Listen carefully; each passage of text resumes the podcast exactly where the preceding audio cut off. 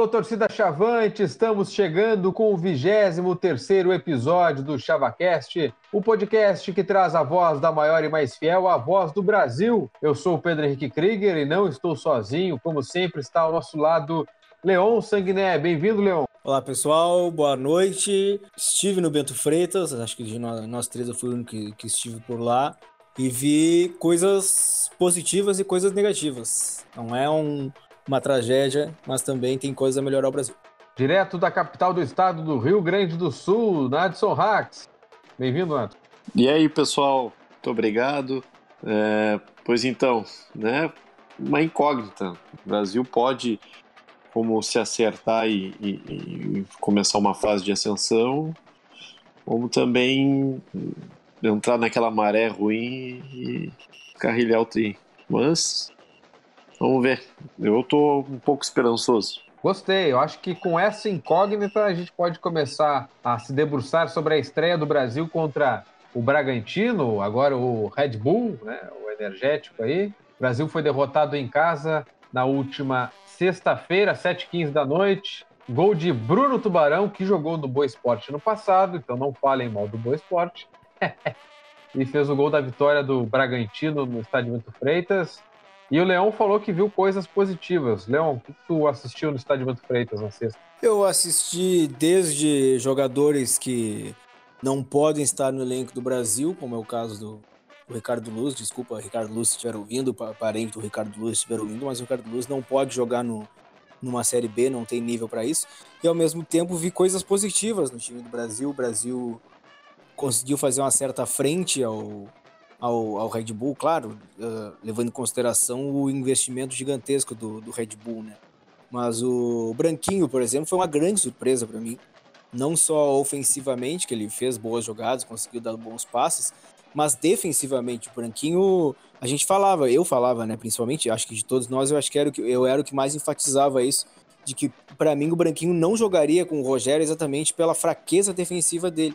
E o Branquinho fez uma recomposição muito boa, já deu para ver muito assim uh, o, o dedo do Rogério no, no, posicionamento do Branquinho, no jeito do Branquinho jogar, com certeza.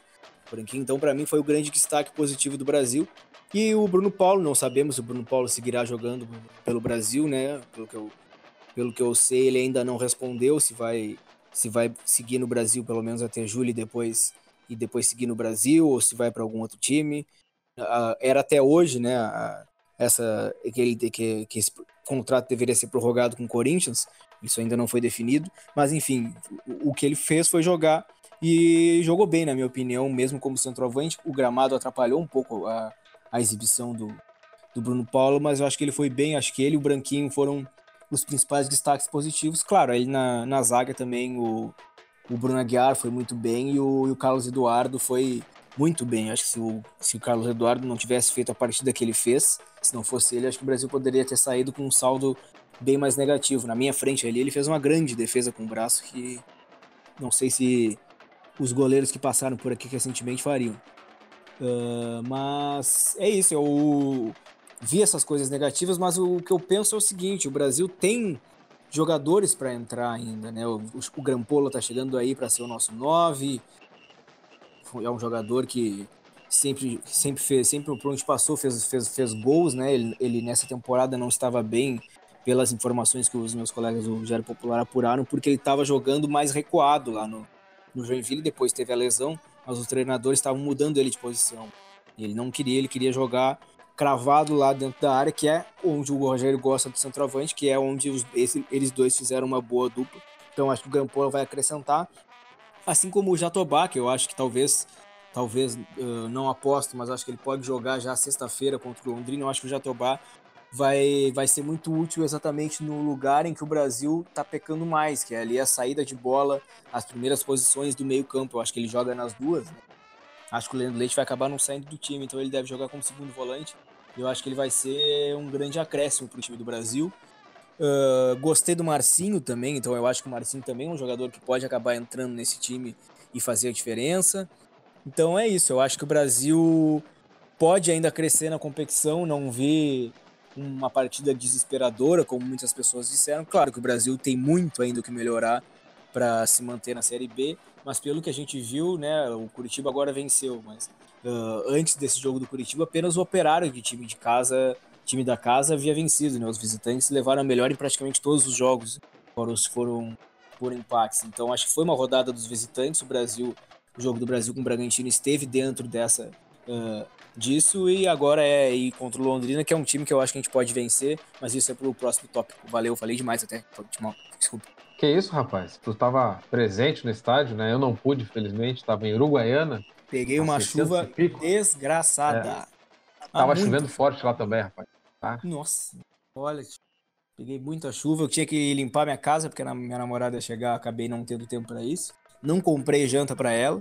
Tudo isso para ver o Brasil tomar 2 a, tomar 1 a 0 em casa com chuva. Mas é isso aí, né? É isso aí, Michael. É isso aí. É com esse energético austríaco que o Brasil dormiu aquele dia. Nadson Rax, como é que tu encarou essa estreia?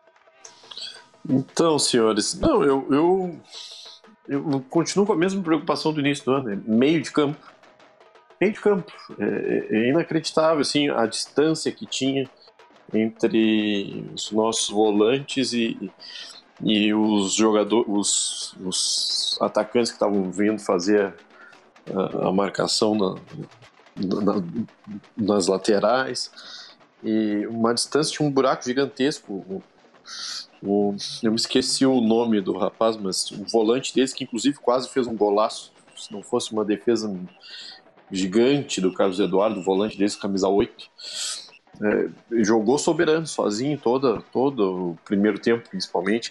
E aí, no segundo tempo, é, não adianta, desde 2016, desde 2016, 2016, se não me engano, estão querendo tirar o Diogo Oliveira do Brasil. Tira o Diogo do jogo, não sei o quê. Aí, manda embora, depois busca, agora ele vai ser reserva, e não adianta, ele entra e muda, o jogo.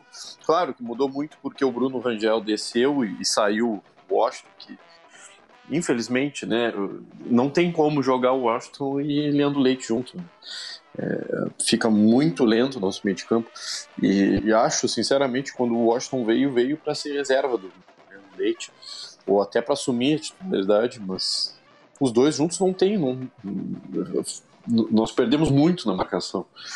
E vamos ver, eu acho que andando no Jatobá, aí o Rogério terá um problema, porque o jogo com aquele campo encharcado, jogou uma, um rico, um rico futebol, né? Foi, foi diferente. E nós precisamos de um centroavante, né? Era muito difícil aquela partida. É, é, eu, eu fiquei muito triste com o jogo, apesar de eu ter notado algumas coisas boas. Eu fiquei muito triste porque era um jogo para ter um centroavante que segurasse a bola e a gente estava jogando com uma chuvarada, nós jogando com, com com três jogadores de velocidade. O Juba cumprindo a sua sina de ser lateral direito no Brasil.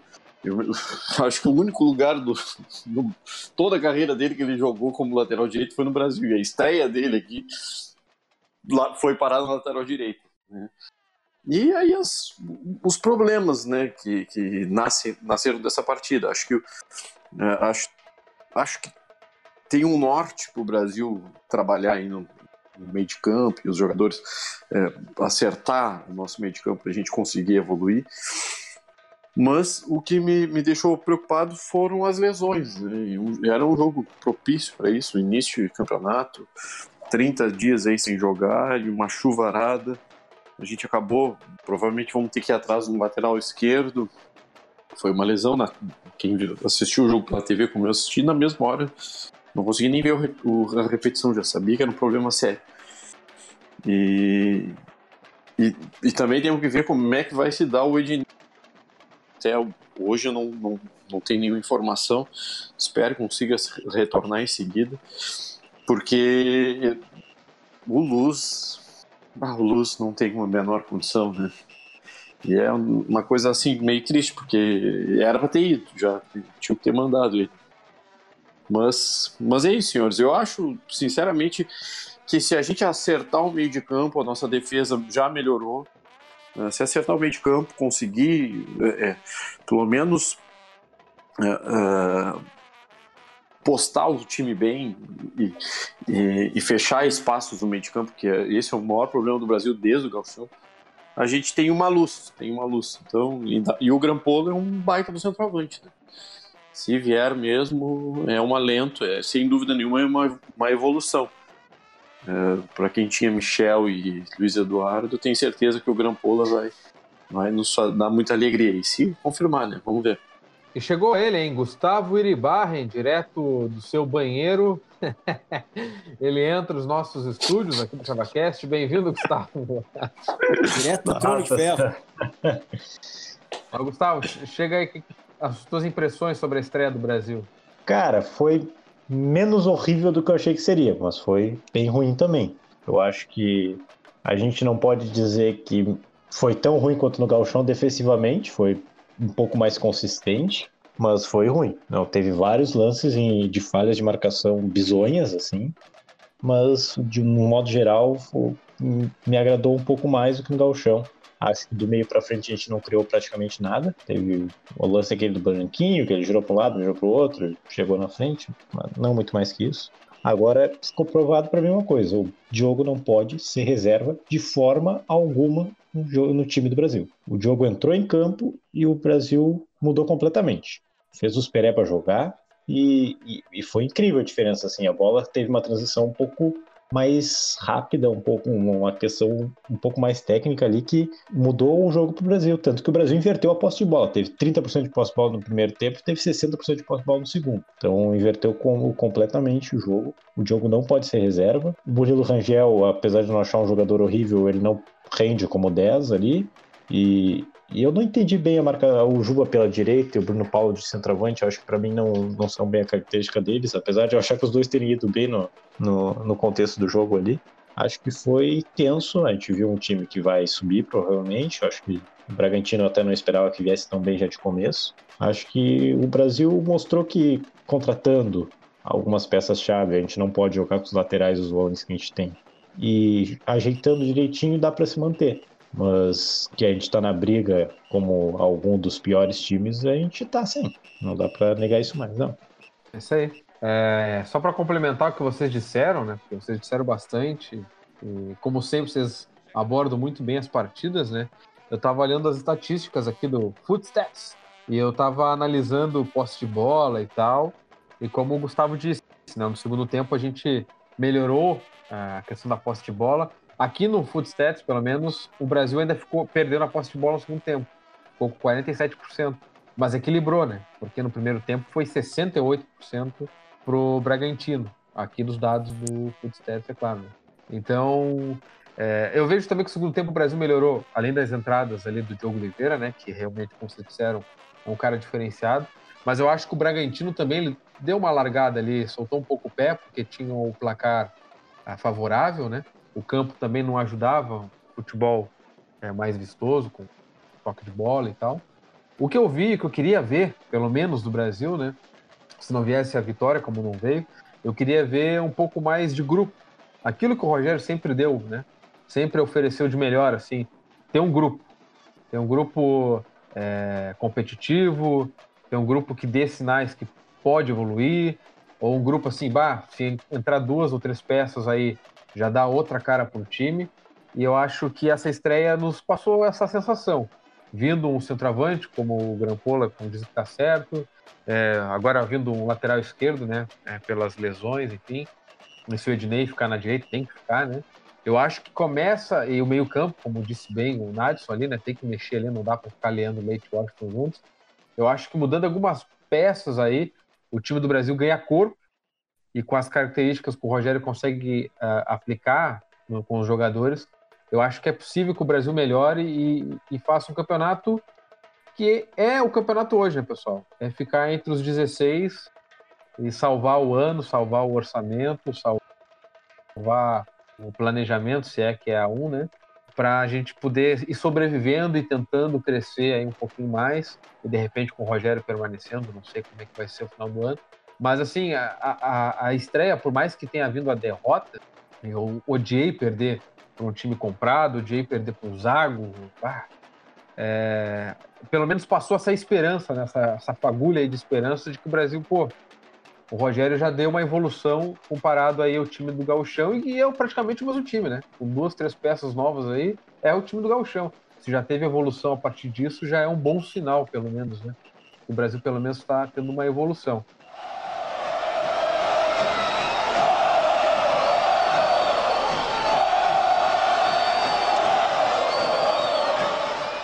Agora eu quero saber de vocês. O Brasil pega o próximo jogo é apenas o Londrina, né? Aquele time fedorento, no Estádio do Café, sexta-feira agora, 7h15 da noite. Como é que a gente pode encarar o Londrina, que venceu a primeira fora de casa contra o CRB, 2 a 1 Como é que é encarar o Londrina com o Dagoberto, provavelmente, eu não vi nada que ele não possa jogar. Como é que vai ser enfrentá-los é, no Estádio do Café? Nadson, qual é a tua projeção? Então, senhores, é jogo difícil, né? E, e acaba. Não adianta Londrina tem, tem poucos remanescentes aí da, da história de Brasil e Londrina desde a Série C e tudo mais, mas uh, virou uma espécie de, não vou dizer clássico, que é um baita do exagero, né? Mas virou uma rivalidade. Vai ser um jogo duro, vai ser um jogo difícil. E provavelmente o Brasil vai tentar jogar da forma como tentou jogar no primeiro tempo, né? deixando a bola com o adversário e estocando no contra-ataque, até porque provavelmente a gente vai jogar de novo com ataque leve. Isso que se tudo der certo, se voltar o Ednei, se o Pará conseguir jogar, é, vai ser um jogo muito difícil. Nós, olha, até a Copa América nós vamos ter muita dificuldade, né, como, como dizia o Rogério Zimmer na vinda dele o ano passado, eu estou muito preocupado. Mas, mas é isso, a gente tem 11 jogadores. Nós vamos ter assim. Nós não vamos ter grupo no campeonato. Né? O grupo vai ser limitado, vamos ter um jogador muito bom em cada posição. E, e é isso, né? Vamos ter essas dificuldades de montar time, de acertar com lesões e tudo mais. Acho que já vamos passar por isso agora contra o Londrina. E, e, acredito que nós podemos fazer um jogo melhor, porque já certamente o Rogério deve estar trabalhando já essas falhas na marcação do meio de campo. O Brasil só tinha feito o jogo treino, né? Jogo treino, ah, não dá para a gente contar com muita coisa no trabalho do dia a dia. Então, tenho certeza que o Rogério vai, que o time vai evoluir, mas vai ser um jogo muito difícil. E se, a gente trouxer um pontinho de lá, eu me dou muito satisfeito, bem tranquilo. Não, eu, assim, eu, eu, vi o jogo do Londrina contra o Bahia, que acho que eles acabaram ganhando do Bahia lá no Estádio do Café 2 a 1 Eu acho o time do Londrina com o inverso do nosso. Assim, uh, o time do Londrina, claro que tem um, um jogador extra classe lá na frente, o Dagoberto, e alguns jogadores nas pontas que são que tem, tem jogado bem. Mas o Londrina do meio para trás é muito ruim. Londrina tem uma, o, uh, uma saída de bola muito lenta, zagueiros muito lentos. Então eu acho que. É... Oi? O Bertotto, aquele ex-Veranópolis. E... Ah, sim, sim, sim. Ah, sim. É. sim. Não, já tá nesse. Se o, o Leão já conseguiu fazer a gente tomar um gol do zagueiro deles, um do volante. A zicada é, é garantido agora. Puta que pariu. não, mas eu falei bem, eu falei bem do Dagoberto, o Dagoberto vai fazer gol. É... Não, é assim, eu, eu acho que o time do. Eu acho que. É, não. Eu acho que o time do Londrina é talvez o time mais fraco do Londrina desses últimos anos. Acho que talvez seja o time, um time que vai brigar lá embaixo, apesar de ter vencido do, do CRB. Eu vi também o jogo contra o CRB e o Londrina ganhou aquele jogo porque o CRB entregou o jogo. O Londrina não jogou tão bem assim. Acho que, claro, o Londrina é um time com mais poder, poder de investimento e tal que a gente, então acho que eles não vão acabar brigando para contra o rebaixamento, mas é um, não é aquele jogo que a gente vai lá já sabendo que, que vai perder, aqueles jogos que não precisavam nem ter ido. Né? Acho que o Brasil pode tirar ponto lá do Londrina, sim. Mas, eu já dando aí uma, uma talvez uma informação, o, nem Pará, nem o Ednei vão pro jogo. Pará talvez. O Ednei, o, o Ednei não vai viajar. Pelo que eu entendi, o protocolo diz que ele não pode viajar com a lesão que ele tem. Então, então já vai, já o pessoal já vai esperando aí Ricardo Luz titular. E provavelmente os laterais do Brasil serão Ricardo Luz e Everton John Jones, né? Então Uh, teremos problemas com certeza no jogo, mas eu acho que a gente fazendo uma partida perfeita na ponta dos cascos, o Brasil pode tirar ponto do Londrina lá. Complicado, hein? Gustavo. Vai, Pedro, fala tu primeiro para te não ficar sem ter o que falar depois. Deixa eu passar por isso, A minha preocupação justamente são as laterais, né? Se a gente com os titulares, que até o momento é o Ricardo Luz, né? E também o Bruno Santos, eu já estava preocupado, imagina improvisando. e como disse o Leão, é, as, os pontas do, do Londrina são velozes, né? E acho que é um ataque enjoado, ainda mais com um cara experiente como o Dagoberto, que deve jogar. É, é realmente assustador né, né, nesse ponto de vista, assim. Mas eu também não vejo. Eu acho que assim, ó, tem muito time nivelado por baixo junto com a gente. E o Londrina, como disse o Leão, o Leão é, é um dos piores Londrinas, assim como esse Brasil provavelmente seja um dos piores Brasis, né? Desde que tá jogando a Série B aí. Então vai ser um jogo complicado de assistir. Mas assim como o, disse o Nadson, um pontinho tá me agradando muito já, né? O Brasil precisa pontuar. Fora de casa, o Brasil precisa pontuar e matar em casa, né? Como o Brasil não matou em casa na estreia, pelo menos um pontinho para recuperar. Assim tá começando, tem gente chegando, é, lesão já rolando a solto. Não se lesiona quem tem que se lesionar, não gosto de desejar o mal para ninguém. Mas só se lesiona os caras que não podem. Impressionante. É, mas é isso, acho que o Brasil vai ter que cuidar muito bem o ataque do Londrina e jogar uma partida perfeita, né? Se tiver uma chance de matar os caras e, e assim como fez o Nena lá, tem a chance, tem que matar. Cambada filho. Uh, Gustavo, o que, que tu acha dessa partida? eu, eu tô com vocês, eu acho que um pontinho ali é, é ótimo, não vai ser um jogo fácil. Eu acho que nós teríamos uma boa condição pela ruindade do time do Londrina se não fossem os nossos laterais. Eu acho que com o Ricardo Luz eu não tenho grandes esperanças de vitória. Porque não adianta, eu acho que se ele jogou 10 jogos no Brasil, ou 10, 12, sei lá, 15 jogos no Brasil, ele comprometeu 13. é muito ruim na marcação, ele toma a bola nas costas. E não é, ah, de vez em quando ele toma uma bola nas costas que sai gol. É o jogo inteiro tomando bola nas costas até sair o gol. Eu acho que é muito complicado. Mas eu, eu acho que tem condições de conseguir o um empate. O Londrina é bom, mas não é, não é o Barcelona. Acho que o Brasil tem, tem uma boa condição. O Rogério é bom de enfrentar o Londrina, não, não costuma regar. Acho que a gente tem condição, só que tem que ser, como tu disse, jogar na ponta dos cascos e fazer o jogo perfeito. Senhores, só um adendo sobre o Ricardo Luz. O Ricardo Luz, ele tá tão. Os treinadores dos outros times sabem que é ali o caminho da roça, que entrou o Ednei no segundo tempo, ainda antes de se lesionar, e, e depois de um certo momento o Rogério inverteu a posição dos dois e obviamente o Tony Carlos botou o Osman aquele inverteu, botou ele em cima do Ricardo Luz. Não adianta onde o Ricardo Luz ia, aquele cara ia infernizar a vida dele.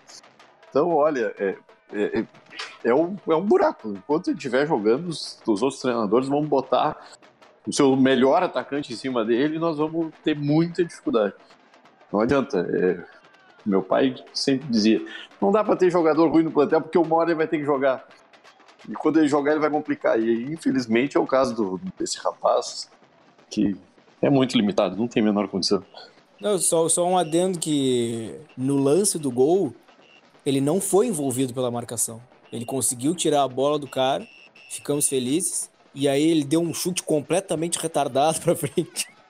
E aí Aí o, a bola ficou com o RB de novo, uma bola que era nossa. E aí o jogador cruzou para a área, a FC foi para cima dele, cruzou para a área e saiu o gol. Então o Ricardo Luz está conseguindo evoluir na ruindade, assim, pegando vários pontos. Não é mais nem só mais ah, o defensivo, é mais também agora a saída de bola dele também tá bem ruim. Foi jogada do Osman, né? Eu, eu cheguei a ler no Twitter, eu acho, os torcedores do CSA, se não me engano, lamentando que o CSA estava tentando contratar esse cara para a Série A, vocês vejam, vejam só. Pessoal, acho que o episódio está se caminhando para o fim, né? É, antes de encerrar, a gente não deve deixar de mencionar a morte né, do ex-atleta Doraci Lima dos Santos, o maior ou um dos maiores camisa 5 da Baixada, quem viu não esquece. É ele que conquistou com aquele time a terceira colocação no Brasileirão de 85, marcou Zico. Enfim, foi comprado do Rio Grande, né? Os antigos sempre lembram disso, com bolas futebol. e ele nos deixou aí no dia 25 de abril. E a gente tem uma entrevista que ele concedeu para a assessoria do Brasil em 2015, é, relembrando justamente esse jogo contra o Flamengo, 2 a 0 O Brasil que já havia vencido no ano anterior por 1 a 0 mas ficou muito marcado os 2 a 0 em 85. E foi o centro médio, Doraci, que marcou o Zico, e ele fala sobre algum desses momentos é, antes e durante o jogo. Não sei se alguém quer comentar sobre o Doraci, pode ficar à vontade aí. Ah, eu, eu acho que só interessante lembrar que a gente tem um jogador atualmente que, embora não esteja na sua melhor fase, a gente não pode deixar de reconhecer a importância dele no Brasil, que é o Leandro Leite. O Duraci era como se fosse o Leandro Leite daquela época, na posição do o primeiro homem do meio campo ali, o raçudo sempre. Né? E ele é um cara de, eu não vi jogar, óbvio, né? mas o pessoal que viu disse, disse que, era, que era um jogador de muita técnica, né? E esse jogador do o camisa 5, ele é sempre muito importante no Brasil. E não, não só por isso o Doraci é um, um grande ídolo do Brasil. Então, é, só fazer um adendo também, eu, eu também não vi o Doraci jogar, né? sou o decano aqui, sou de 81, não, não, não tinha idade para lembrar do Doraci jogando, mas na década de 90, quando o Brasil contratou Marco Aurélio, que era também centro médio, e era muito bom jogador, tinha um, uma boa saída de toque, de bola de trás, é, tinha chegada precisa sempre no, no, no armador. Uh, meu pai e meu bisavô, que, com quem eu ia no jogo, sempre dizia: ah, esse Marco Aurélio é muito bom, mas dá tem que comer muito feijão e arroz para ficar igual o Doraci. Então, olha, devia ser bem bom esse Doraci, porque o, meu, o, Marco Aurélio era um baita jogador. E sem dúvida nenhuma, por tudo que os mais antigos aí contam, Doraci fez história. Então é isso, acho que eu, esse episódio a gente não se despede, te deixa ele terminando aí com essa entrevista do Doraci, homenagem, nossa pequena homenagem, né? Que esse cara deu para o clube, talvez esse clube nunca mais repita, né? Que esse time concedeu para nós aí. Então, é isso. Agora fiquem com as palavras de Doraci na entrevista publicada pelo Brasil no dia 24 de fevereiro de 2015 há 30 anos atrás, essa partida contra o Flamengo, eu tive a incumbência de marcar o Zico, né? Grande jogador do Flamengo, seleção brasileira. A semana toda daquele jogo foi agitada, né? A imprensa de todo o Brasil aí, gente de tudo quanto é que é lado né, do, do país. E aquilo foi indo, a semana ficou comprida, não chegava nunca a hora do jogo. E aí, em casa, em casa a cobrança também do, dos, dos parentes, né? E a gente, aquilo ficou na cabeça da gente que tinha que entrar, que era o jogo da vida da gente. E foi, foi. Esperamos a, a hora do jogo para chegar aqui no estádio já foi uma loucura. Que a gente, na época, a gente concentrava na cascata, entendeu? E para chegar aqui, saímos da cascata duas horas antes para te ver perto. E é, chegamos em cima na hora aqui no, no estádio. Então para passar aqui nessa Princesa Isabel era difícil. Era ali, ó, na entrada do túnel.